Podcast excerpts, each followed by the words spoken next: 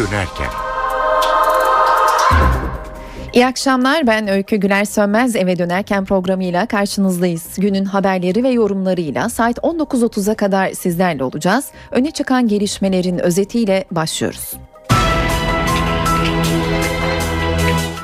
İmralı sürecinde ikinci heyetin adaya ne zaman gideceği ve kimlerden oluşacağı hala belirsiz. Başbakan Erdoğan Orta Avrupa seyahatinden dönüş yolunda konuştu. Dağdaki teröristle kucaklaşmama kriterinden söz etti. B D P ise kısıtlama getirilmesine tepki gösterdi. Gokart pistinde bir genç kızın ölümüne yol açan kaza güvenlik ve denetim sorularını gündeme getirdi. Az sonra Gokart konusunda yetkili bir isim yayınımıza katılacak. Merak edilen sorulara yanıt alacağız.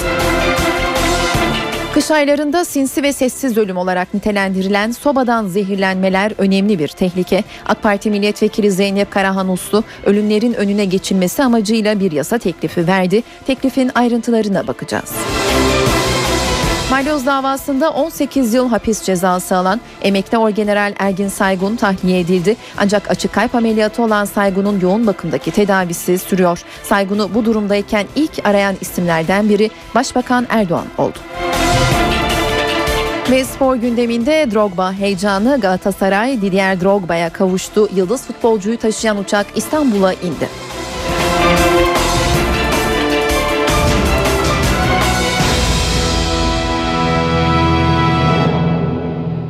Gokart pistindeki kaza ve genç bir kızın ölümü gündemin ilk sırasında. yirmi dört yaşındaki üniversite öğrencisi Tuğba Erdoğan'ın Gokart pistindeki ölümüne ilişkin soruşturma başlatıldı. Söz konusu pist kapatıldı. Pistin sahibi ise tutuksuz yargılanmak üzere serbest bırakıldı. İşletmeci denetimli serbestlik kapsamında karakola gidip imza verecek. Tabii ateş düştüğü yeri yakıyor. yirmi dört yaşında hayatını kaybeden Tuğba'nın ailesi ikinci kez evlat acısı yaşıyor. yedi yıl önce dokuz yaşındaki kızını lösemi hastalığından kaybeden baba Süleyman Erdoğan şimdi ikinci kızının ölümüne yol açan kazada ihmale dikkat çekti. İhmal olduğunu düşünüyorum. Gazetelerde çıkan resimlere baktığımızda e, benim kızımın bindiği aracın arkasında korkuluğu yok, süngeri yok. Öbür aracın korkuluğu var. Burada büyük bir ihmal görünüyordur herhalde. Devlet bunu go-kart pistlerini incelemeye almış. Komple. Bu olaydan sonra bugün incelemeye alındığı söyleniyor go-kart pistlerinin. Ki devlet muhakkak alsın bunu. Çok geç kalınmıştır belki ama benim kızım gittikten sonra inşallah başkası yanmasın. Dün meydana gelen bu elim kaza go-kart pistlerindeki tehlikeyi, ihmalleri, aracı sürerken nelere dikkat edilmesi gerektiği gibi kritik soruları da gündeme getirdi. Şimdi bu konuda yetkili bir isimle konuşacağız. Türkiye Otomobilciler Federasyonu Karting Komisyonu Başkanı Ethem Genim telefon hattımızda. Sayın Genim, yayınımıza hoş geldiniz. İyi akşamlar, iyi yayınlar. Sayın Genim, siz aynı zamanda bir karting pisti de işletiyorsunuz. Önce hemen soralım, dün meydana gelen bu kaza sık rastlanabilecek bir kaza mıdır? E, şunu gayet net söyleyebilirim ki e, karting tarihinde, dünya karting tarihinde böyle bir e, ölümlü kaza gerçekleşmedi. Bu tarz bir ölümlü kaza gerçekleşmedi. Öncelikle e, acılı aileye başsağlığı diliyorum. E, bu konuda da federasyonumuz, Otomobil Sporları Federasyonu e, beni bilirkişi tayin etti. Yarın da Adapazarı'nda e, karting pistinde bu konuyla ilgili e, savcılıkla birlikte bir e, araştırmaya katılacağım. E, görüşlerimi bildireceğim. E, çok üzücü bir olay, neresinden bakarsanız bakın. Dün geceden beri e, şok içindeyim. E, çünkü benim de iki tane çocuğum var. Bir tanesi sekiz yaşında karting yapıyor, bir tanesi on iki yaşında karting yapıyor. Ama tabii bunlar e, profesyonel karting yapan çocuklar. E, bu tür e, bu kazanın olduğu e, alanlara biz e, hobi karting pistleri diyoruz. Alışveriş merkezleri önünde asfalt zeminli bir alanlarda e, lastiklerle, otomobil lastikleriyle dizayn edilmiş e, parkurlardır bunlar. Peki Ethem ee, Bey, bu, parkurlara... bu pistlerin, bu parkurların denetimini kimler yapıyor ve hangi sıklıkta oluyor bu denetimler? E, aslına bakarsanız bu tür parkurlar eğlence statüsünde yer alıyor. Yani bugün bir Luna Park'taki çarpışan otomobil neyse hı hı. E, bu tür karting pistleri de o tür o statüde. Yani bir herhangi bir mecburiyet yok. Ancak e, Türkiye Otomobil Sporları Federasyonu zamanında e, bu konuların e, yanlış şekilde e, konuşlanıp bir takım kazaları önleme adına gönüllü olarak bir e, yönetmelik çıkarttı. E, bu yönetmeliğin içerisinde bu tür pistlerin e, güvenliğiyle ilgili bir belge hazırladı. Yalnız bu belgenin Her, bu belgeyi almak için herhangi bir yaptırım ve mecburiyet yok. Federasyon, TOSFED sadece yönlendirmek adına, doğru düzgün bir şeyler yapılsın adına. Çünkü sonuçta Türkiye Feder- e, Otomobil Spor Federasyonu aynı zamanda uluslararası ve ulusal karting şampiyonalarının organizatörü. Hı hı. Dolayısıyla e, herhangi bir kaza olup da e, spora da kötü yönde etki yapmasın diye bunlara e, istek üzerine böyle bir belgelendirme yaptı. Bu istekte şayet belediyelerden bu tür tesislere ruhsat verme e, müracaatları olursa TOSFED'den onay alın dendi. Ama bunu diyen belediyeler var.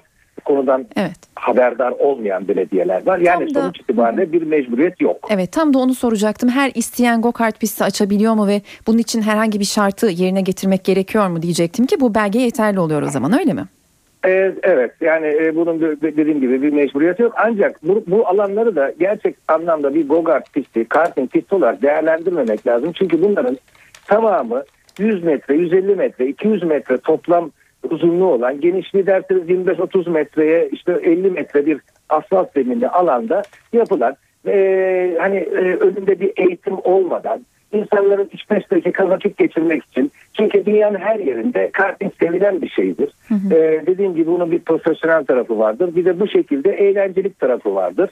E, ama tabii e, bizde e, güvenlik kavramı henüz ne yazık ki istenilen düzeyde değildir. Sadece bu olayla ilgili de anlatmıyorum bunu. Kişisel güvenliğimize önem vermeyiz, iş güvenliğine önem vermeyiz.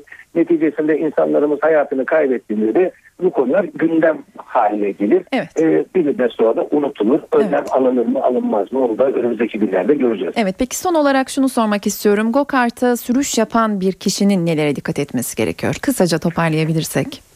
Tabii kısaca toparlamak gerekirse kask takmak gerekiyor. Yani esas olarak bu tür alışveriş merkezleri önündeki e, hobi kartinglere gidildiğinde ilk önce federasyonumuzun, Otomobil Sporları Federasyonu'na alınmış pist güvenliğiyle ilgili bir belgesi var mı? Ona bakmak lazım. Yani biraz da halkımız da kendi güvenliğini sorgulamalı. E, bunun yanı sıra oradaki e, iş idarecilerin ve işletmecilerin uyarıları varsa o uyarılara dikkat etmesi lazım. İşte bunlar nedir? Sen de kısaca toparlarsa kask takacaksınız. Üzerinizde uçuşan kıyafetler olmayacak. Yani nedir bu? Uzun etek, uzun saç, e, atkı e, gibi veya e, bir paltonun kemeri gibi e, arkadaki dönen transmisyon, yani akslara takılacak, lastiğin altına sıkışacak bir şeylerin olmaması lazım. Yani birazcık dikkat etmek gerekiyor. Evet. Peki, Türkiye Otomobilciler Federasyonu Karting Komisyonu Başkanı Ethem Genim, yayınımıza katıldığınız için çok teşekkür ederiz. İyi, iyi yayınlar dilerim, iyi akşamlar. Teşekkürler.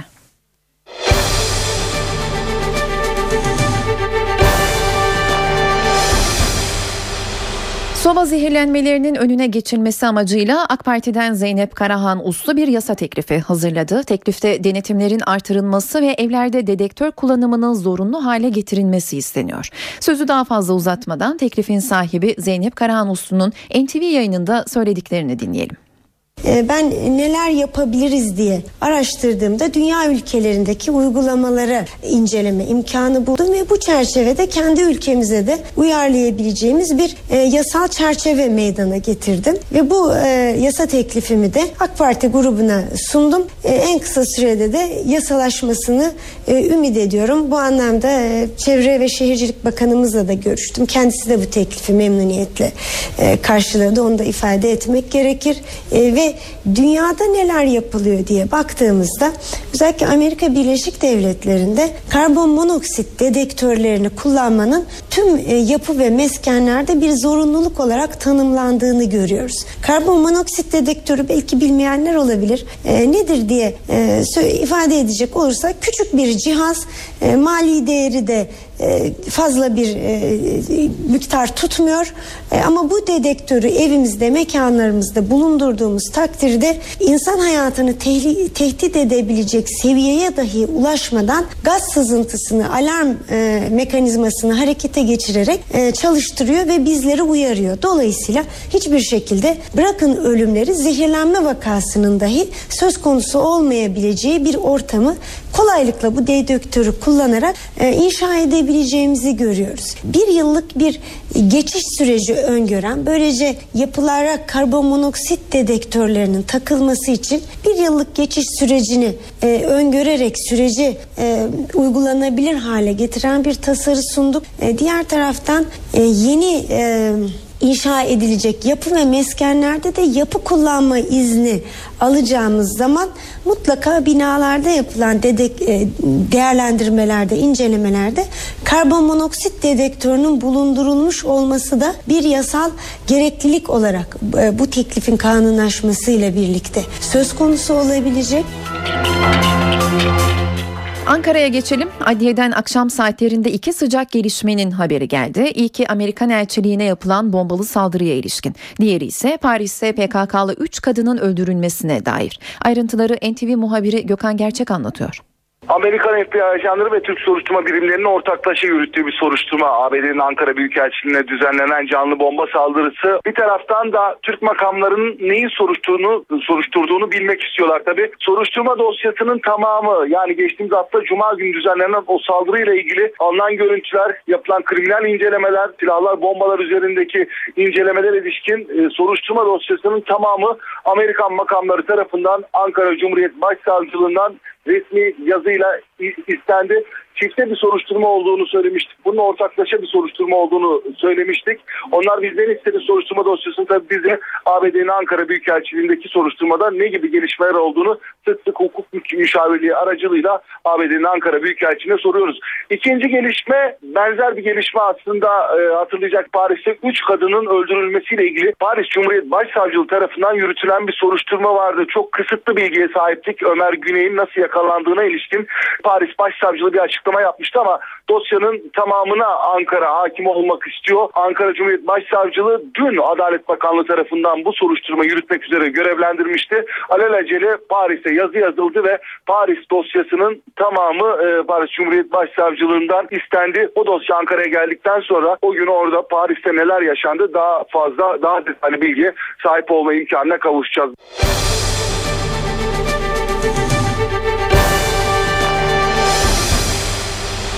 Siyasetin gündemindeki gelişmelerle devam ediyoruz. Hafta başından bu yana en üst sırada İmralı ile başlatılan görüşme süreci var. Adaya B D P adına kimin gideceği, ne zaman gideceği hala belirsiz. Başbakan Orta Avrupa seyahati dönüşü konuştu, çerçeveyi kalın hatlarla çizdi. Kimlerin gidemeyeceği netleşti. Başbakan dağdaki teröristle kucaklaşmama kriterini şart koştu. İmralı'ya gidecek ikinci heyetin üyeleri de takvimde hala belirsiz.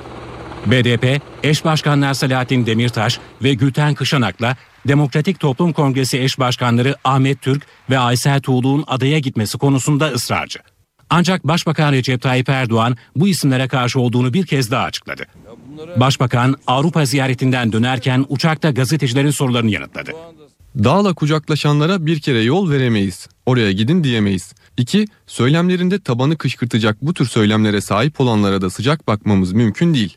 Ama aklı selim sahibi ve oradan döndükten sonra da verdiği mesajlarla bu çözüm sürecine katkıda bulunabilecek olanlara Adalet Bakanlığımızın bu konuda olumlu yaklaşımı söz konusudur. Başbakanın isim vermeden ima ettiği isimlerden biri hiç kuşkusuz ki B D P eş başkanı Gülten Kışanak. Kışanak İmralı kapılarının kendisine kapatılmasının ardından konuştu. Adaya gidecekler arasında ayrım yapmak doğru değil dedi. Adaya gidecekler arasında böyle bir ayrım yapılmasını hiçbir şekilde doğru bulmuyoruz, eleştiriyoruz. Doğru mesaj taşıyacaklar diye bir deyimi doğru bulmuyoruz. Bu partiden kurumsal olarak bir destek alınmazsa ne yazık ki süreci güçlü bir şekilde ilerletme konusunda B D P'nin gücü, imkanları, enerjisi heba edilmiş olur. Barış ve Demokrasi Partisi'ni kurumsal olarak muhatap almaya davet ediyoruz. Şimdi bir siyasi analistin değerlendirmelerini aktaracağız. Başbakanın açıklamalarına bakıldığında İmralı'ya kimlerin gidemeyeceği belli. Ancak kimlerin Öcalan'la görüşebileceği konusunda belirsizlik sürüyor. Milliyet gazetesi Ankara temsilcisi Fikret Bila, Adalet Bakanlığı'nın onaylayabileceği isimleri şöyle sıralıyor. Gülten Kışanak var, B D P'nin eş başkanı, bu kucaklaşma sahnesi içerisinde. Aysel Tuğluk var, Demokratik Toplum Kongresi eş başkanı. Dolayısıyla bu ikisinin, bu iki ismin adaya gidemeyeceği sonucuna varabiliriz. Başbakan bu kucaklaşmış olanlar gidemez diye bir yorum yaptı. Dolayısıyla Adalet Bakanlığı'nın başvuruları denetlerken bu iki ismi eleyeceğini düşünebiliriz. Ahmet Türk konusunda böyle kesin bir hüküm ifade etmedi. Ahmet Türk özellikle Abdullah Öcalan'ın da görüşmek istediği bir isim gibi duruyor. Yine Ahmet Türk gidebilir. Ayla Akat daha önce gitti. Keza ona bir bu konuda bir engel yok. O yine gidebilir. Ee, Ankara kulislerinde Sırrı Sakık'ın gidebileceği, başvurduğu ve olumlu yaklaşıldığı şeklinde bir e, duyum var. E, böyle isimlendirebiliriz şu anda. Belki bu üç isim gidebilir. Yeniden e, ilk ziyareti yapan iki isim gidebilir. Bir yenisi katılabilir. Ama anlıyoruz ki eş başkanlardan e, Gülten Kışanak ve Aysel Tuğluk'un gitmesine Başbakan ve Adalet Bakanlığı sıcak bakmıyor. Selahattin Demirtaş hakkında ise henüz bir duyum yok. Başvurusu olduğunu biliyoruz. E, Selahattin Demirtaş da kendilerine gitmesi konusunda ısrarlı. Sanıyorum önümüzdeki günlerde bu isimler belli olacak. İmralı süreci için Avrupa Parlamentosu'ndan da bir değerlendirme var. Avrupa Parlamentosu Türkiye raportörü Ria Oomen-Ruijten İmralı süreci için çok önemli bir fırsat dedi. It's an, a major opportunity. Bu süreci çok sayıda kişinin ölmesine neden olan bir çatışmaya son verilmesi yönünde Türkiye için çok önemli bir fırsat olarak görüyorum. Tüm samimiyetimle İmralı sürecinin mükemmel biçimde sonuçlanmasını diliyorum. Avrupa Parlamentosu Türkiye raportörü Ria Oomen-Ruijten N T V'ye verdiği demeçte İmralı sürecini bu sözlerle değerlendirdi. Ria Oomen-Ruijten sürece tüm tarafların destek vermesinin önemine dikkat çekti. İtiraf etmeliyim, bu sürecin Türk vatandaşları tarafından olumlu karşılanması benim için biraz sürpriz oldu. Herkes bir şeylerin olmasından çok memnunmuş gibi bir hava mevcut. Başta C H P olmak üzere muhalefet partilerinin bu sürece destek veriyor olmasının mutlak önemine de işaret etmek isterim. Bu tür süreçler herkesin onayı olmadan başarıyla sonuçlanamaz. Bu süreç aynı zamanda Türk vatandaşları açısından da çok önemli. Özellikle de Güneydoğu'da yaşayan vatandaşlar için. Eğer bu bölgeyi modernleştirmek istiyorsanız bölgenin huzur ve refah içinde olması gerekir. Türkiye raportörü, Türk makamlarından talep gelmesi halinde Avrupa Birliği'nin İmralı sürecine yardımcı olabileceğini belirtti. Bunun için önce Türk makamlarından talep gelmesi gerekir. İrlanda'daki barış sürecini hatırlıyorum. Örneğin süreç sonrası Avrupa Birliği çok şey yaptı. Yeni projeler finanse etti, sanayileşmeye yardım etti. Vatandaşları destekledi. Avrupa Parlamentosu da bu konuda destek vermeye hazır. Ama şimdi bırakalım taraflar aralarında konuşsun, çalışsınlar. Biz de sessiz olalım. Terörün finans kaynaklarını kesmeyi hedefleyen yasa tasarısı mecliste kabul edildi. Yeni yasayla terör örgütlerine kaynak sağlayanlara on yıla kadar hapis cezası geliyor. Mal varlıklarının dondurulması da yasal çerçeveye bağlanıyor. Yasanın ayrıntılarını N T V muhabiri Miray Aktağoluç'tan öğreniyoruz.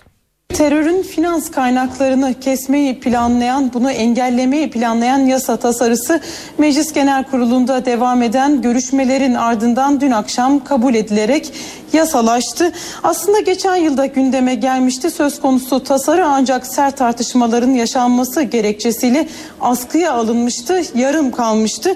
Ancak bu kez Türkiye'nin bir zaman kısıtlaması da vardı. Zira söz konusu tasarı eğer yirmi iki Şubat tarihine kadar yasalaşmamış olsaydı Türkiye'nin Ekonomik Kalkınma ve İşbirliği Örgütü'ne mali eylem görev gücü üyeliği askıya alınacaktı ve bu zaman kısıtlaması doğmadan yasalaşması da aslında Türkiye adına olumlu bir gelişme de oldu.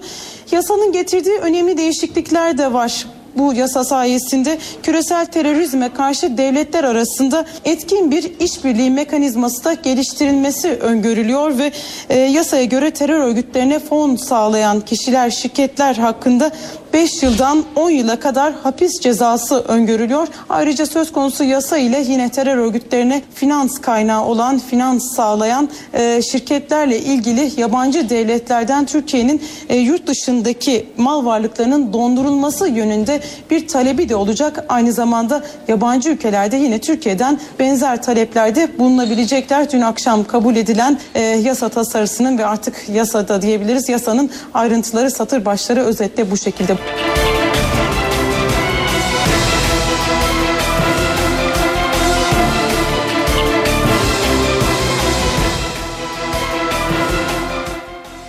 Saatler on sekiz on dokuzu gösteriyor. İstanbul'da mesai saati sonunda trafik nasıl seyrediyor, bunu aktaralım şimdi de.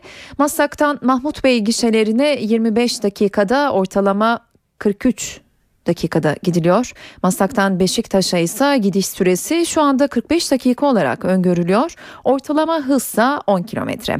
Levent Sarıyer arasına baktığımızda ise Levent'ten Sarıyer'e on dört dakikada gitmek mümkün şu sıralar. Mecidiyeköy'den Büyükçekmece'ye ise bir saat yirmi dakikada gitmek mümkün, otuz kilometre hızla. İmralı sürecinde ikinci heyetin adaya ne zaman gideceği ve kimlerden oluşacağı hala belirsiz. Başbakan Erdoğan Orta Avrupa seyahatinden dönüş yolunda konuştu. Dağdaki teröristle kucaklaşmama kriterinden söz etti. B D P ise kısıtlama getirilmesine tepki gösterdi. Balyoz davasında on sekiz yıl hapis cezası alan emekli orgeneral Ergin Saygun tahliye edildi. Ancak açık kalp ameliyatı olan Saygun'un yoğun bakımdaki tedavisi sürüyor. Saygun'u bu durumdayken ilk arayan isimlerden biri Başbakan Erdoğan oldu. Ve spor gündeminde Drogba heyecanı. Galatasaray Didier Drogba'ya kavuştu. Yıldız futbolcuyu taşıyan uçak İstanbul'a indi.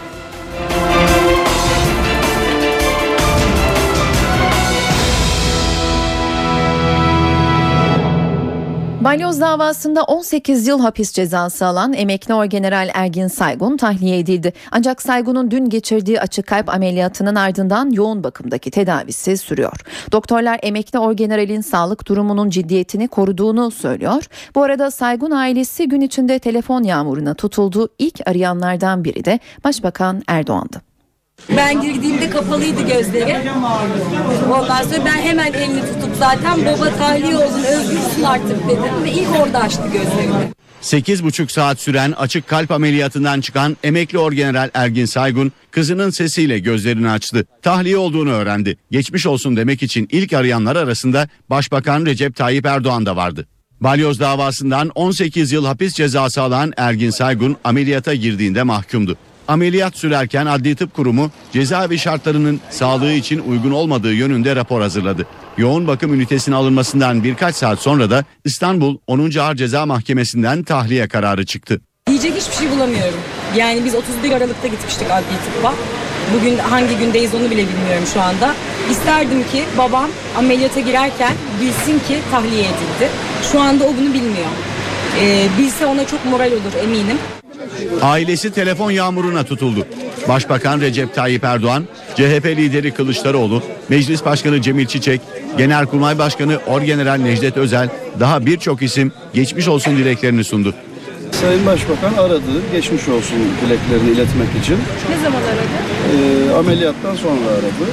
Saygun ameliyattan önce kaleme aldığı mektubunda ameliyat nedenini mahkemenin hastanenin verdiği raporu dikkate almaması olarak göstermişti.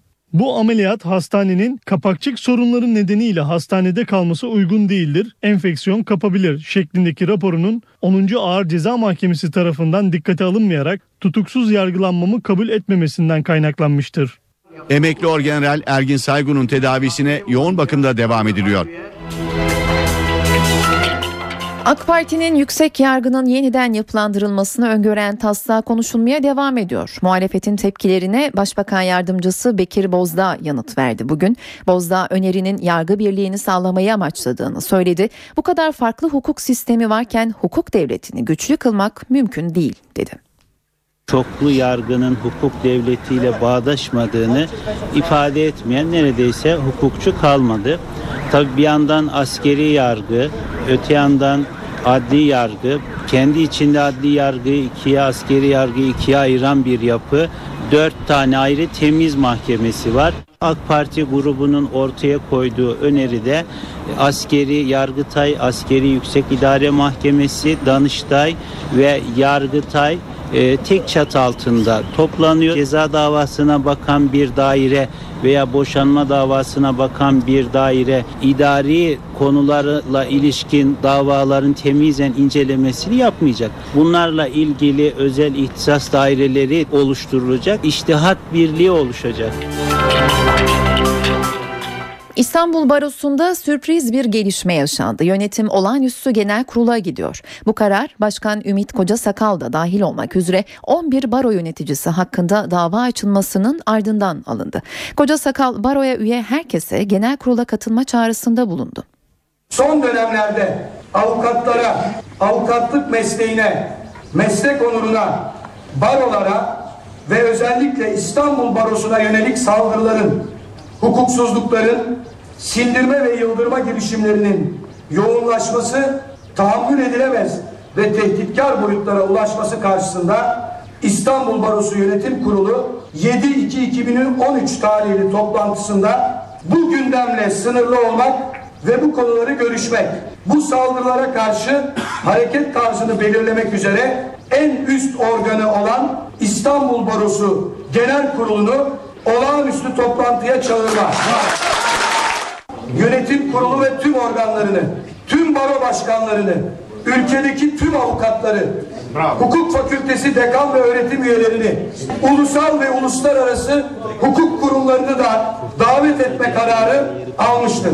Mesleğe, meslektaşa, baroya ve barolara yönelik saldırılara, tasfiye girişimi ve tezgahlarına en iyi cevabı genel kurulumuz verecektir. Hemen bir eklemede bulunalım. AK Parti İstanbul Milletvekili Bülent Turan, haklarında iki yıldan fazla hapis istemiyle dava açılan isimlerin baroda yönetim kuruluna giremeyeceklerini söylemiş ve baro yönetiminin fiilen düştüğünü ileri sürmüştü.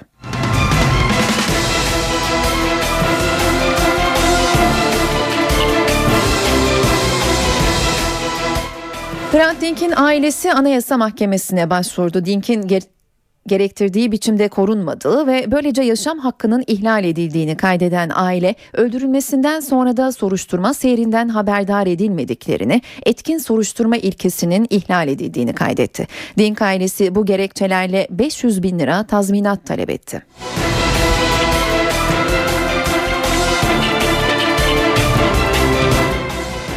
Sanayide çarklar yavaşladı. Sanayi üretim endeksi iki bin on ikiyi düşüşle kapattı. Türkiye İstatistik Kurumu verilerine göre sanayi üretimindeki en yüksek oranlı düşüş madencilik ve taş ocağı sektöründe yüzde on düzeyinde oldu. İmalat sanayi sektöründe düşüş oranı ise yüzde üç virgül beş oldu. Piyasa anketleri sanayi üretiminde Aralık ayında yüzde sıfır virgül üç oranında artış beklentisine işaret ediyordu.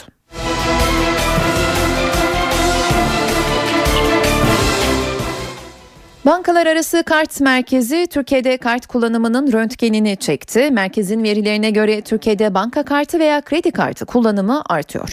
Verilere göre kredi kartıyla en çok harcama marketlerde yapılıyor. İşte rakamlarla Türkiye'de kart kullanımı.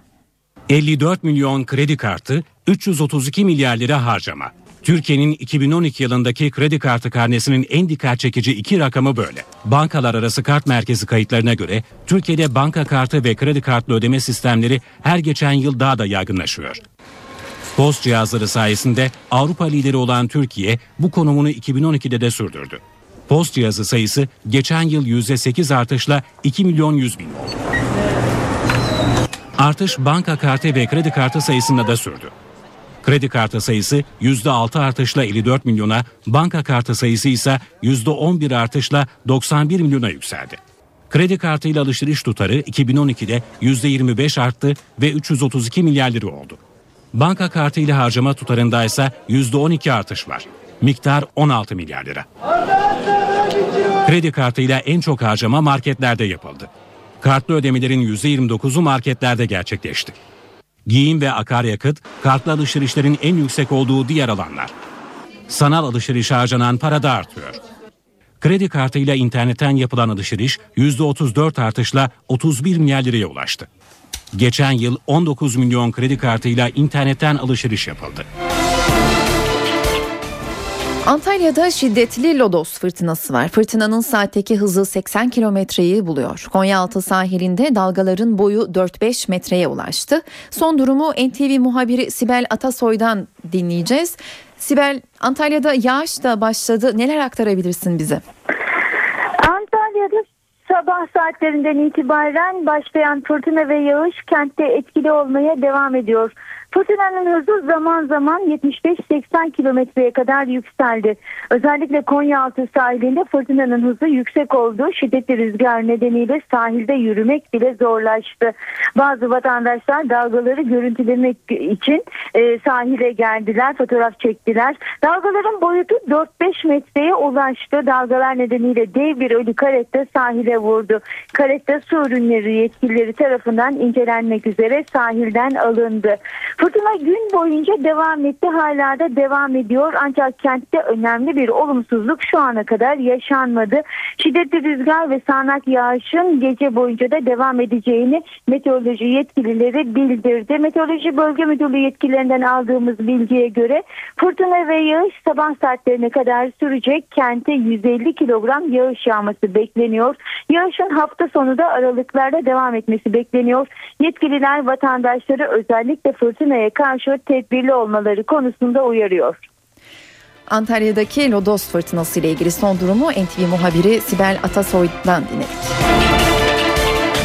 Fırtına ve sağanak yağış demişken bizlere hafta sonunda nasıl bir havanın beklediğini de öğrenelim. Bunun için de her zaman olduğu gibi N T V Meteoroloji Editörü Gökhan Aburu dinliyoruz. İyi akşamlar. Batı bölgeler hafta sonu daha soğuk ve yağışlı geçirecek. Doğuda yağış beklemiyoruz ama geceler oldukça soğuk. O nedenle don ve buzlanma, yer yerde sis etkili olacak. Ege, Batı Akdeniz, Marmara'da başlayan yağışlar giderek kuvvetleniyor. Yarın kıyı Ege'de daha kuvvetli olmak üzere Ege, Akdeniz, Marmara ve Batı Karadeniz'de yağış var. İç kesimlerde de hafif yağışlar bekliyoruz.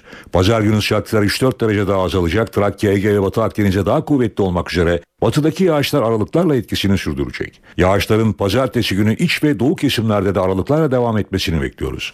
Evet, İstanbul'da hafta sonu yağış var ve sıcaklıklar biraz azaldı ve on iki derece civarında olacak ki pazartesi günü sıcaklığın biraz daha düşmesini bekliyoruz. Salı gününe kadar İstanbul yağışlı. Ankara'da bu gece ve yarın sabah yağmur giderek kuvvetlenecek, öğleden sonra zayıflayacak. Sıcaklık ise on üç derece olacak. İzmir hafta sonu yağmurlu. Lodos oldukça sert. O nedenle hissedilen sıcaklık on dört derece olacak. Hepinize iyi bir hafta sonu diliyorum. Hoşçakalın. Saatler on sekiz kırkı gösteriyor. Eve dönerken günün öne çıkan diğer gelişmeleriyle devam ediyor. Dünyanın gündeminde ilk sırada Irak var. Başkent Bağdat güne bombalı saldırılarla uyandı. İki ayrı saldırıda otuz altı kişi hayatını kaybetti. Kanlı eylemlerin ardından ülkenin birçok şehrinde cuma namazının bitimiyle despot yöneticiye hayır cuması adı altında gösteriler başladı. Binlerce Iraklı Maliki'yi düşüreceğiz, sistemi değiştireceğiz sloganlarıyla sokağa çıktı. Göstericiler elektrik, su ve benzeri hizmet değil, sadece masum, tutuklu ve mahkum kadınların serbest bırakılmalarını istediklerini haykırdılar.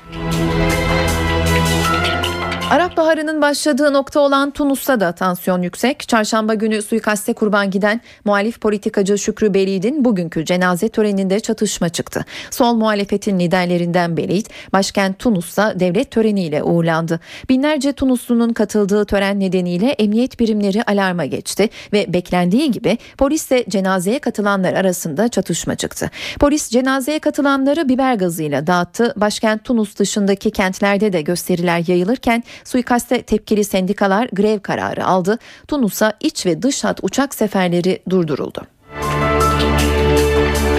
Amerika Birleşik Devletleri'nde ise bir intikam saldırısıyla sarsıldı. Meslekten atılan eski bir polis önce internet üzerinden intikam yemini etti. Sonra üç kişiyi öldürüp kayıplara karıştı. Haberin ayrıntılarını New York muhabirimiz Selim Atalay'dan alıyoruz.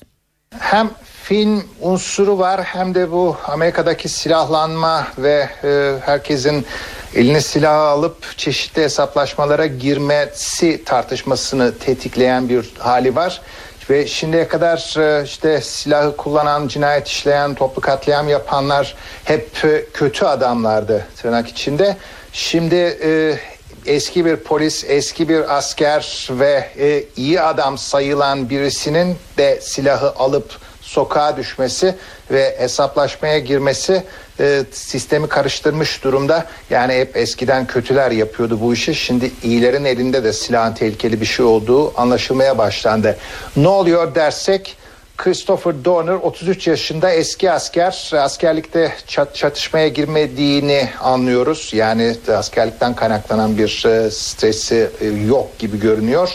E, önce e, pazar gecesi genç bir çift öldürülüyor. E, nişanlı nişanlı evlenme, evlenme hazırlığındaki bir çift. Bu çiftin e, babasının Dorner'la bağlantısı fark ediliyor. Babası Dorner'ın polislikten atılmasını sağlayan e, kadrodanmış avukat ve eski polis. Dolayısıyla Dorner'ın kendisini meslekten atanlara ve de eski meslektaşlarına karşı silahla harekata giriştiği anlaşılıyor. Şimdilik işte e, en az e, iki ölü Dorner'ın o hesaplaşmasından. Sonra Dorner kendisini arayan polis ekibine iki ayrı noktada iki ayrı polis ekibine ateş açıyor. O, orada da e, bir polisi yaralıyor, iki polisi yaralıyor, e, ikisi kurtuluyor. Sonra Dorner'ı arayan polisler bir pick-up'a yanlışlıkla, tırnak içinde tekrar hepsi yanlışlıkla gidiyor. Yanlışlıkla ateş açıyor, iki kişi daha vuruluyor. Yani ortalık kan gölü. Şu noktada on bin kadar polis üç eyalette ve Kaliforniya-Meksika sınırı dahil Dorner'ı aramaktalar. Dorner tabii ki eski polis olduğu için bütün yöntemleri ve taktikleri biliyor. O yüzden de gayet başarılı biçimde şu an ekibi atlatmakta. Bundan sonra ne olacak? Dorner'ın hedef listesinde olması muhtemel yaklaşık kırk kişi var. Polis şimdilik bu kırk kişiyi koruma altına aldı ve Dorner aranıyor. General Petraeus'tan boşalan C I A başkanlığına aday gösterilen John Brennan, Senato'nun özel oturumunda dört saat boyunca adeta sorgulandı. Protestolarla geçen oturumda Brennan, insansız savaş uçaklarının faaliyetlerini destekledi. Suda boğulma hissi yaratan sorgulama yöntemini ise işkence olarak tanımladı. Amerikan Başkanı Barack Obama'nın C I A başkanlığına aday gösterdiği John Brennan'ın Senato'nun sorularını yanıtladığı oturum olaylı geçti. Göstericiler C I A ve Brennan'ı protesto etti. Brennan, bir ulusal güvenlik riski yazılı pankart taşıyan protestocular güvenlik güçlerince salondan çıkarıldı. Özel oturumda soruları yanıtlayan Brennan ise insansız savaş uçaklarıyla gerçekleştirilen saldırıları savundu. Biz insansız savaş uçaklarını son çare olarak, hayatları kurtarmak ve söz konusu tehdidi bertaraf edecek başka bir alternatif yoksa kullanıyoruz.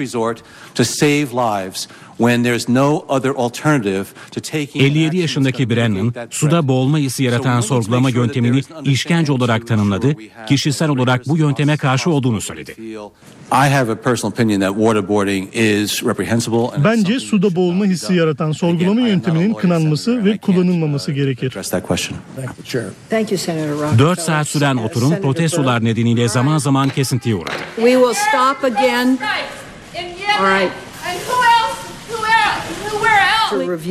Bush döneminin istihbarat alanındaki önde gelen isimlerinden biri olan Brennan'ın adaylığının bazı tepkilere rağmen onaylanması bekleniyor. Ve dünya çapında meteor heyecanı tırmanıyor. on beş Şubat Cuma günü dünyanın yakınından devasa bir göktaşı geçecek. Büyüklüğü yarım futbol sahası ölçüsünde. Göktaşının dünyayı sarsabileceği iddialarına karşı uzmanlar bakın ne diyor. Dünya nefesini tuttu. on beş Şubat Cuma günü yörüngenin yakınından geçecek devasa göktaşını bekliyor. Yarım futbol sahası büyüklüğünde ve saatte sekiz kilometre hızla seyahat eden iki bin on iki D A on dört adlı asteroid dünyaya yirmi sekiz bin kilometre yaklaşacak. Bu mesafe kulağa uzak gelse de göktaşının dünyaya insan yapımı bazı uydulardan daha da yakın olacağı anlamına geliyor. Ancak asteroid dünyaya da uydularına da çarpmayacak. Göktaşı, dünya yörüngesine yerleştirilen uluslararası uzay istasyonu ve gözlem uydularıyla dünyanın arasından geçip yoluna devam edecek. iki bin on iki D A on dört bu kadar yakın mesafeden geçen ilk büyük göktaşı olacak. Göktaşını Doğu Avrupa, Asya ve Avustralya'dan küçük teleskoplarla bir anlık da olsa görmek mümkün olacak. Geçen yıl İspanya'da bir gözlem evi tarafından keşfedilen asteroid taştan oluşuyor.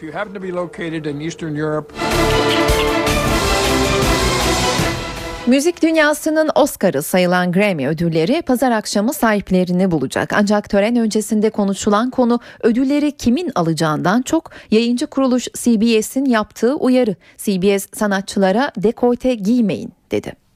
No surprise, rolling in the deep, Adele. Müzik dünyasını buluşturan Grammy ödül töreni öncesi davetli sanatçılara kıyafet uyarısı yapıldı. Töreni canlı olarak yayınlayacak olan Amerikan C B S kanalı, törene katılacak kadın sanatçılardan elbise seçimlerinde duyarlı olmalarını istedi. Kanal, sanatçılara gönderdiği notta açık kıyafetlerden uzak durmalarını talep etti. elli beşinci Grammy ödül töreni pazar akşamı Los Angeles'taki Staples merkezinde yapılacak.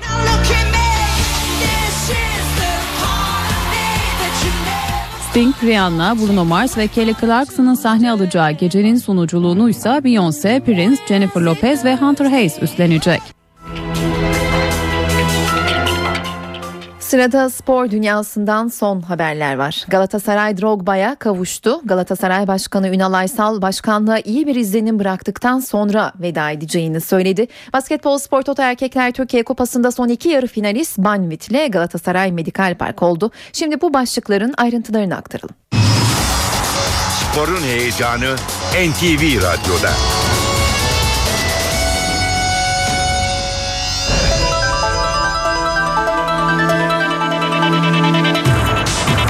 Galatasaray Didier Drogba'ya kavuştu. Fil dişi milli takımının Afrika Kupası'ndan elenmesiyle özel işleri için Londra'ya geçen yıldız oyuncu, kendisini almaya giden Galatasaraylı yöneticiler Emir Sarıgül, Bülent Tulun ve menajer Ceylan Çalışkan'la birlikte akşam saatlerinde özel uçakla İstanbul'a geldi.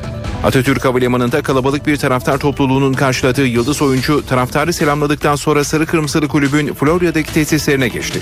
Drogba'nın yarın sağlık kontrolünden geçmesi bekleniyor. Bu arada Drogba, pazar günü oynanacak Medical Park Antalya Spor maçında Türk Telekom Arena'da ilk kez taraftarla buluşacak. Drogba'nın eski kulübü Şangay'la alacak davası da FIFA'da sürüyor. Golcü oyuncunun FIFA'nın vereceği geçici lisansla gelecek hafta Akhisar Belediyespor karşısında sarı kırmızılı formayı giymesi bekleniyor.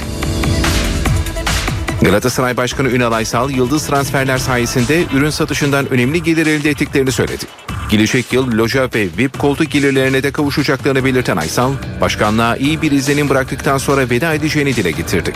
Galatasaray'da Wesley Sneijder ve Didier Drogba transferleri taraftarın G S Store'a akın etmesine neden oldu. Yönetim bu durumdan oldukça memnun. Başkan Ünal Aysal devre arasında kadrolarına kattıkları iki yıldız oyuncunun mağaza gelirlerini artırdığını söyledi. Aysal, ürünlerimize beklemediğimiz bir talep var. Biz transferleri yapmadan önce o parayı nereden bulacağımızın hesabını yapıp transferi öyle yapıyoruz. Evvela transferi yapıp sonra parayı nereden buluruz diye dönmüyoruz. Ürün satışları bizim ekstra gelirlerimiz. Biz evvela diğer gelirlerle transferi karşılıyoruz. Bu satışların getirileri de bize ekstra kar oluyor diye konuştu.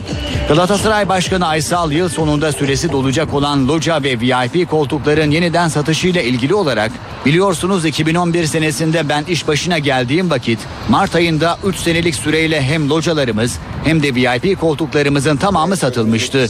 Yani bu geçtiğimiz süre içinde bunların gelirlerinden istifade edemedik. Diğer imkanlarımızla yaşamaya çalıştık. Şimdi dönem doluyor. iki bin on üç yılı sonu itibariyle bu gelirlerin iki bin on dört yılı ve sonrası için yeniden pazarlanması gerekiyor ifadelerini kullandı. Ünal Aysal, kulüp başkanlığını ne zaman bırakacağıyla ilgili değerlendirmelerde de bulundu. Başkan Aysal, bugün için erken. Çünkü uzun soluklu bir çalışma yapıyoruz ve benim de burada süreli bir çalışmam var. Bu sürenin sonuna geldiğim vakit taraftarlarımız ve spor severler bunun muhasebesini benden iyi yapacaklardır. Ben sadece müsbet bir izlenim bırakıp görevimden o şekilde bir gün ayrılmayı düşünüyorum. Yaptığım işi de çok seviyorum ama bunun da bir süresi ve bir sonu olduğunu çok iyi biliyorum dedi. Hakem Halis Özkahya'yı etik kuruluna şikayet eden Fenerbahçe'ye yanıt geldi. Kurul sarı lacivertlilerin başvurusunu reddetti. Sarı lacivertli kulüp Mereleş'in cezasının tahkim kurulu tarafından bozulmasına rağmen hakem Halis Özkahya'nın tükürük iddiasını yenilemesi üzerine Futbol Federasyonu'na başvurmuştu. Basketbol Spor Toto Erkekler Türkiye Kupası'nda son iki yarı finalist Banvit ile Galatasaray Medical Park oldu. Banvit, Hacettepe Üniversitesi'ni yetmiş yedi altmış üç ile eledi. Galatasaray ise Anadolu Efes'i yetmiş iki altmış dörtlük skorla saf dışı bıraktı. Eskişehir'de yapılan Spor Toto Erkekler Türkiye Kupası'nda günün ilk başında Banvit, Hacettepe Üniversitesi'ni yetmiş yedi altmış üç yendi. Karşılaşmanın başından itibaren skor üstünlüğünü eline geçiren Banvit, ilk periyodu on yedi on iki, ilk yarıyı da otuz dokuz otuz bir önde tamamladı. İkinci yarıda Bayramovic ve Lucas'la kolay sayılar bulan Banvit, Simaç'ın da katkısıyla farkı arttırdı. Son periyoda elli sekiz kırk bir üstünlükle giden Banvit maçı da yetmiş yedi altmış üç kazanarak son dörde kaldı. on bir sayılı oynayan Stimaç ve on sayı atan Erkan galibiyette önemli rol oynadı. Banvit'in rakibini belirleyen Galatasaray Medical Park Anadolu Efes mücadelesi büyük çekişmeye sahne oldu. Maçın ilk çeyreğini sarı kırmızılı takım on yedi on altı önde geçti. Soyunma odasına Anadolu Efes'in otuz altı otuz birlik üstünlüğüyle gidildi. Üçüncü çeyrek bitiminde Galatasaray elli iki kırk altı öndeydi. Son periyotta farkı korumayı başaran Galatasaray Medical Park maçı yetmiş iki altmış dört kazanarak yarı finale çıktı. Jamon Gordon on sekiz, Carlos Arroyo on dört, Milan Makvan on üç sayıyla yarı finale getirdiler. Efes'te Duško Savanović on dokuz sayıyla maçın en skorer ismi oldu. Sporta'da Erkekler Türkiye Kupası yarı final maçları Galatasaray Medical Park Banvit ve Fenerbahçe Ülker Beşiktaş arasında oynanacak. Final pazar günü Eskişehir'de. Amerika Birleşik Devletleri Ankara Cumhuriyet Başsavcılığından Büyükelçilik saldırısına ilişkin soruşturma dosyasını istedi. Benzer bir talep de Türkiye'den Paris Savcılığına yapıldı. üç P K K'lı kadının öldürülmesiyle ilgili soruşturma dosyasının bir örneğinin Ankara'ya gönderilmesi istendi. İmralı sürecinde ikinci heyetin adaya ne zaman gideceği ve kimlerden oluşacağı hala belirsiz. Başbakan Erdoğan Orta Avrupa seyahatinden dönüş yolunda konuştu. Dağdaki teröriste kucaklaşmama kriterinden söz etti. B D P ise kısıtlama getirilmesine tepki gösterdi. Balyoz davasında on sekiz yıl hapis cezası alan emekli orgeneral Ergin Saygun tahliye edildi. Ancak açık kalp ameliyatı olan Saygun'un yoğun bakımdaki tedavisi sürüyor. Saygun'u bu durumdayken ilk arayan isimlerden biri Başbakan Erdoğan oldu.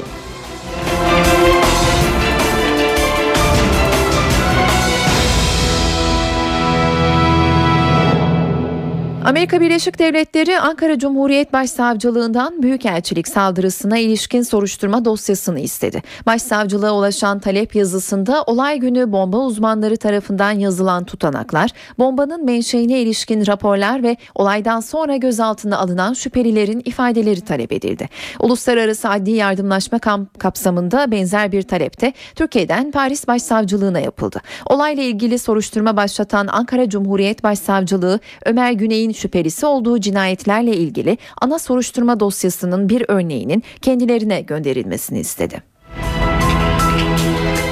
Amerika Birleşik Devletleri'nin Ankara Büyükelçiliğine yönelik intihar saldırısında yaralanan eski N T V muhabiri Didem Tuncay gözünden ikinci kez operasyon geçirdi. Doktorları Didem Tuncay'ın ameliyatının başarılı geçtiğini açıkladı. Ameliyatta Tuncay'ın gözünün şekil bütünlüğüne yönelik bir müdahale yapıldı. Didem Tuncay'ın önümüzdeki hafta içinde taburcu olması bekleniyor. Siyasetin gündemindeki gelişmelerle devam ediyoruz. Hafta başından bu yana en üst sırada İmralı ile başlatılan görüşme süreci var. Adaya B D P adına kimin gideceği, ne zaman gideceği hala belirsiz. Başbakan Orta Avrupa seyahati dönüşü konuştu, çerçeveyi kalın hatlarla çizdi. Kimlerin gidemeyeceği netleşti. Başbakan dağdaki teröristle kucaklaşmama kriterini şart koştu. İmralı'ya gidecek ikinci heyetin üyeleri de takvimde hala belirsiz.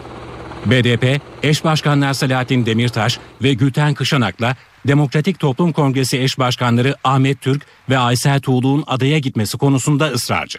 Ancak Başbakan Recep Tayyip Erdoğan bu isimlere karşı olduğunu bir kez daha açıkladı. Başbakan Avrupa ziyaretinden dönerken uçakta gazetecilerin sorularını yanıtladı. Dağla kucaklaşanlara bir kere yol veremeyiz, oraya gidin diyemeyiz. İki, söylemlerinde tabanı kışkırtacak bu tür söylemlere sahip olanlara da sıcak bakmamız mümkün değil.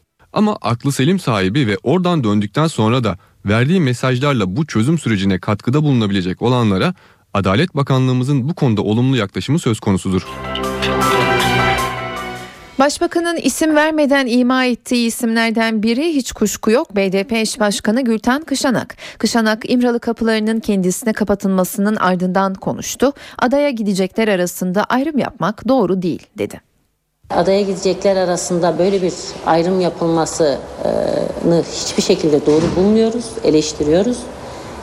Doğru mesaj taşıyacaklar diye bir deyimi doğru bulmuyoruz. Bu partiden kurumsal olarak bir destek alınmazsa ne yazık ki süreci güçlü bir şekilde ilerletme konusunda B D P'nin gücü, imkanları, enerjisi heba edilmiş olur. Barış ve Demokrasi Partisi'ni kurumsal olarak muhatap almaya davet ediyoruz. Diyarbakır Büyükşehir Belediye Başkanı Osman Baydemir katıldığı bir sempozyumda dikkat çekici açıklamalar yaptı. Baydemir, Türk'ün Kürt'e, Kürt'ün Türkiye kurşun sıkması haramdır. Bunun vebali egemenlerin, iktidar sahibi olanların boynunadır dedi. Baydemir, barışı konuşmak için en doğru kentlerden birinin Diyarbakır olduğunu da söyledi.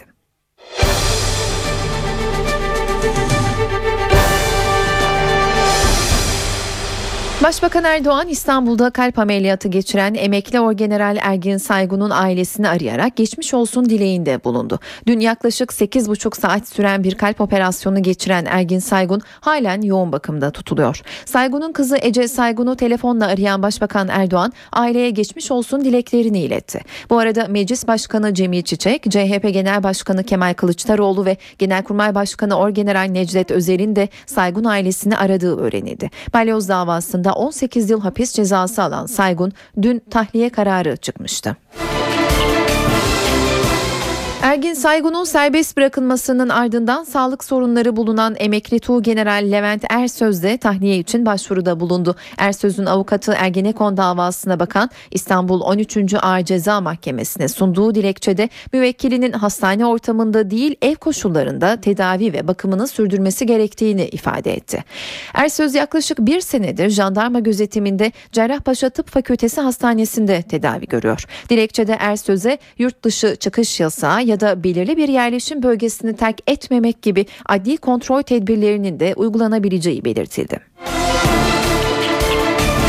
İstanbul Barosu'ndan sürpriz bir karar var. Yönetim Olağanüstü Genel Kurulu'na gidiyor. Bu karar Başkan Ümit Kocasakal da dahil olmak üzere on bir baro yöneticisi hakkında balyoz davasını etkileme girişimi iddiasıyla dava açılmasının ardından alındı. Kocasakal, baroya üye herkese genel kurula katılma çağrısında bulundu. Son dönemlerde avukatlara, avukatlık mesleğine, meslek onuruna, barolara ve özellikle İstanbul Barosu'na yönelik saldırıların, hukuksuzlukların, sindirme ve yıldırma girişimlerinin yoğunlaşması tahammül edilemez ve tehditkar boyutlara ulaşması karşısında İstanbul Barosu Yönetim Kurulu yedi Ekim iki bin on üç tarihli toplantısında bu gündemle sınırlı olmak ve bu konuları görüşmek, bu saldırılara karşı hareket tarzını belirlemek üzere en üst organı olan İstanbul Barosu Genel Kurulu'nu olağanüstü toplantıya çağırma. Yönetim kurulu ve tüm organlarını, tüm baro başkanlarını, ülkedeki tüm avukatları, bravo, hukuk fakültesi dekan ve öğretim üyelerini, ulusal ve uluslararası hukuk kurumlarını da davet etme kararı almıştır. Mesleğe, meslektaşa, baroya ve barolara yönelik saldırılara, tasfiye girişimi ve tezgahlarına en iyi cevabı genel kurulumuz verecektir. Hemen bir eklemede bulunalım. AK Parti İstanbul Milletvekili Bülent Turan, haklarında iki yıldan fazla hapis istemiyle dava açılan isimlerin baroda yönetim kuruluna giremeyeceklerini söylemiş ve baro yönetiminin fiilen düştüğünü ileri sürmüştü.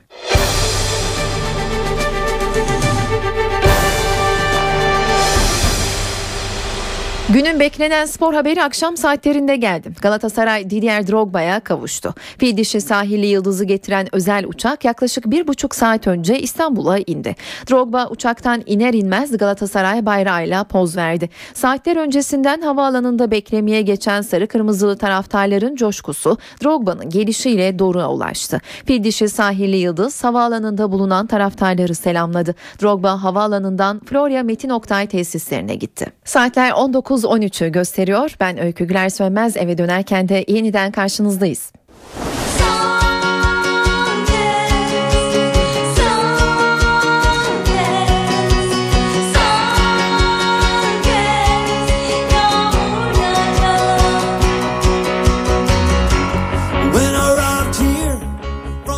Türkiye Eurovision şarkı yarışmasına katılmasa da dinlediğiniz Türkçe şarkı finallerde yarışabilir.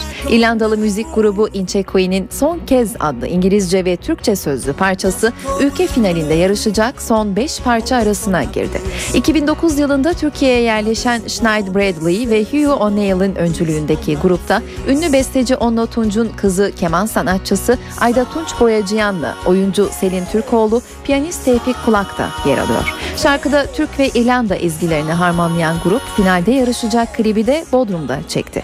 Kayda Türkiye'de tamamlanan şarkı İrlanda Ulusal Kanalı R T I'de yirmi iki Şubat'ta yüzlerce şarkı arasından seçilen dört farklı besteyle yarışacak. Parça finali geçerse Türkçe sözlü bir şarkı Türkiye'nin bu yıl katılmayacağı Eurovision'da şans arayacak. Gelelim kültür ve sanat dünyasından haberlere. Size çeşitli etkinliklerden bir derleme sunuyoruz.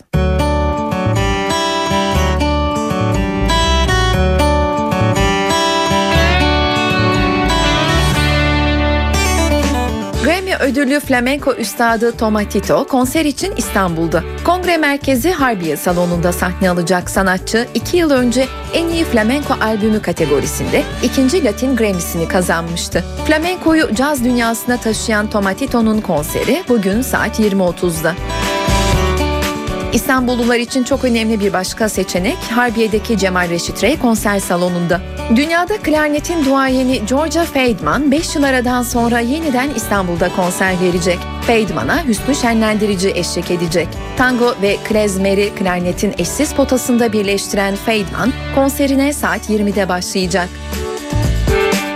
Ve pop müziğinin minik serçesi Sezen Aksu bugün Bostancı Gösteri Merkezi'nde. Konser saat yirmi birde başlıyor. Her ikisi de gerek ülkelerinde gerekse Avrupa ve Amerika sahnelerinde seçkin topluluklarla verdikleri konserlerde ayakta alkışlanan Canay Gürmen ve Andrea Mincic bugün Borusan Müzik Evi'nde buluşuyor. Francis Ford Lench ve Ante Girgi'nin eserlerinden oluşan bir program sunacak olan ikili saat yirmiden itibaren sahnede. İstanbul'da dikkat çeken bir etkinlikte Kadıköy sahnede. Yeni Türkü Müzik Grubu değişik bir programda sahne alacak. Konser öncesinde müzikseverleri pikapların başında yazarlar Ahmet Ümit ve Altay Öktem karşılayacak. İkilinin seçtiklerini dinleyeceğimiz bu özel gece Yeni Türkü konseriyle sona erecek. Etkinlik saati yirmi üç. Türkiye'de rock müziğin sevilen gruplarından Mor ve Ötesi Getto'da dinlenebilir. Konser saat yirmi iki kırk beşte başlayacak. İ K S V salonda ise İngiliz elektronik disco rock grubu We Have Band var. Konser saati yirmi bir otuz. Tiyatroya gidelim derseniz Kadıköy Haldun Taner sahnesinde Ziya Osman Sabah'ın eserlerinden Hilmi Zafer Şahin'in oyunlaştırdığı Mesut İnsanlar Fotoğrafhanesi adlı oyun var. Can Doğan'ın yönetmenliğini üstlendiği oyunda Ziya Osman Sabah'ın İstanbul'a duyduğu özlem, sevgi, daha ötesi saygı sahneye taşınıyor. Oyun saat yirmide başlıyor.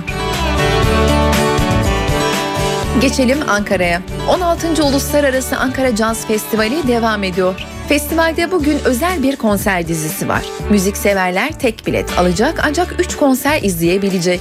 ODTÜ Kültür Kongre Merkezi'nde gerçekleşecek konserler dizisinin ilk grubu Şinasi Celayiroğlu dörtlüsü. Aynı salonda ikinci konserde Patika isimli projesiyle Bilal Karaman sahne alacak. Gecenin son konserinde albümlerinden parçaları kendine özgü stili ve doğaçlamalarla zenginleştiren Akın Erdes Trio sahne alacak. Konser dizisi saat on sekiz otuzda başlıyor. Ankara'da tiyatro severler için bir seçenekse oyun atölyesinden. Shakespeare'in Antonios'ta Kleopatra adlı oyunu bugün Şinasi sahnesinde sergilenecek. Zerrin Tekindor ve Haluk Bilginer'in baş oyunculara hayat verdiği oyunda iki güçlü kişiliğin kendilerinden de güçlü olan aşkı anlatılıyor. Oyunun başlama saati yirmi otuz.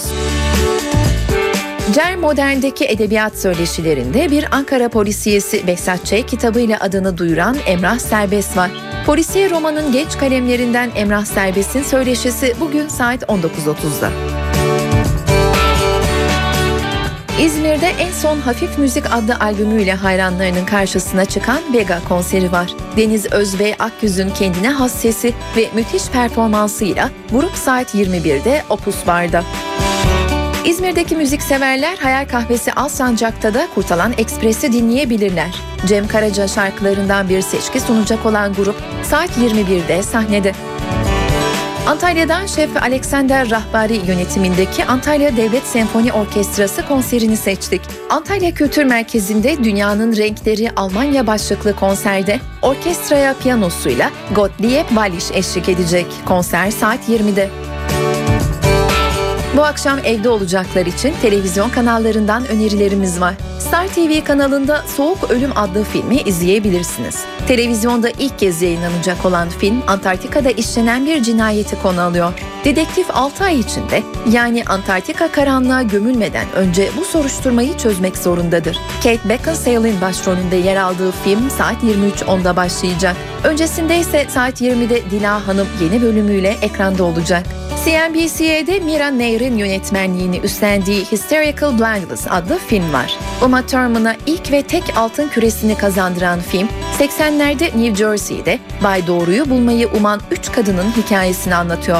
Film saat yirmi ikide. Öncesinde yine C N B C'de saat on dokuzda Rizzoli and Isles, yirmide Gossip Girl ve yirmi birde de Merlin adlı diziler başlıyor. E iki'de ise saat yirmi üçte South Park izlenebilir. Eve dönerken hafta sonu için sinemalardan haberlerle devam ediyor. Bu hafta vizyonda bir yerli beş yeni film var. Bütün parayı karımın hesabına geçirelim. Benim de hesabı eksiye düşürelim. Başınıza bir şey mi geldi? Babası geldi. Sinemalarda beş yeni film var bu hafta. Bir kere daha görmüş olduk. Kan kaybından gebersek hiçbirinizden bir fayda yok yani. Ödüllü yönetmen Nihat Duran'ın Mutlu Aile Defteri filmi haftanın tek yeni yerli yapımı. Merkezinde bir aile öyküsü olan film komedi türünde. Emekli albay Yıldırım Taşyumruk biraz da mesleği gereği sert ve otoriter bir babadır. Bir gün hastalanınca yıllar içerisinde ondan uzaklaşan çocukları aynı çatı altında buluşur. Ama üç kardeş sürdürdükleri hayata dair birbirlerine çok yalan söylemiş, o güne kadar iyi idare etmişlerdir. Artık babalarıyla birlikte mutlu bir aile tablosu oluşturmak o kadar da kolay olmayacaktır. Filmde usta oyuncu Tuncel Kurtiz başta olmak üzere Büşra Pekin, Öner Erkan, İlker Aksum, Binnur Kaya ve Bülent Emrah parlak rol alıyor. We here highly resolve that these dead shall not have died in vain.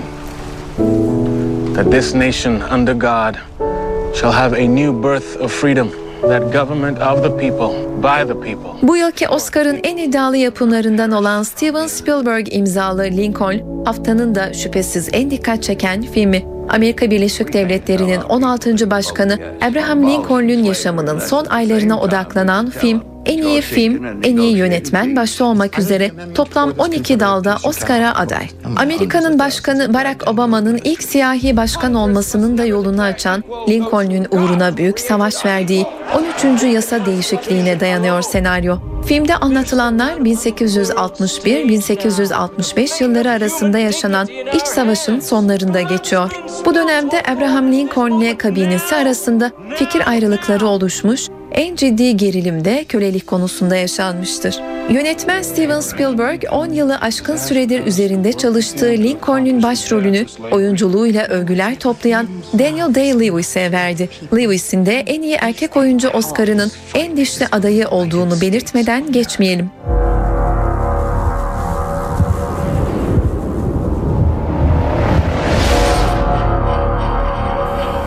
We're spending billions of dollars. We are still no closer to defeating our enemy. En iyi yönetmen Oscar'ını kazanan ilk kadın olan Catherine Bigelow, bu kez yeni filmi Zero Dark Thirty ile sinema severlerin karşısında. Filmde Usame Bin Laden'in Amerikan güçlerince öldürüldüğü insan avı operasyonunun öyküsü anlatılıyor. Senaryosunu Mark Boyle'ın gerçeklere sadık kalarak kaleme aldığı filmde Bin Laden'in saklandığı yeri tespit eden C I A ajanı böyle bir operasyon için çok genç olmasına rağmen üstün istihbarat başarısıyla Bin Laden'in yakalanmasını sağlıyor. Beş dalda Oscar'a aday gösterilen filmde ajan rolünü Jessica Chastain üstleniyor. Oyuncu kadrosunda Joel Edgerton, Chris Pratt, Mark Strong ve Jennifer L da var.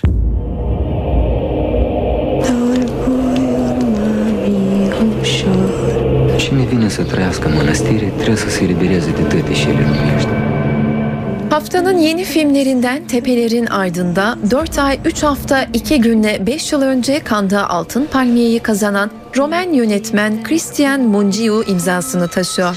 Yönetmen filminde kendi ifadesiyle sevginin iyi ve kötü kavramlarını nasıl göreceli bir hale dönüştürdüğünü ve dünyadaki en büyük hataların nasıl inanç adına yapıldığını anlatıyor. Romanya kırsalında bir Ortodoks manastırı. Almanya'dan Romanya'ya dönen Alina, çocukluk arkadaşı Wojcita'yı almak üzere manastıra gelir. Wojcita, dünyada sevdiği ve kendisini seven tek insandır. Ne var ki artık rahibe olmuştur. Tepelerin ardında iki bin on iki Cannes Film Festivali'nde en iyi senaryo ve en iyi kadın oyuncu ödüllerine layık görülmüştü.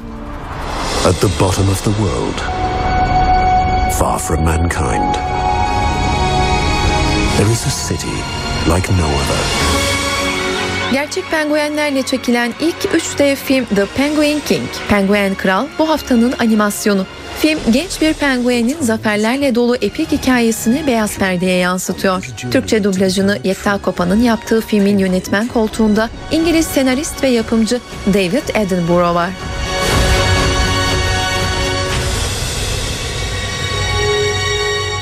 Böylece eve dönerken programının sonuna geldik. Ben Öykü Güler Sönmez. Herkese iyi akşamlar.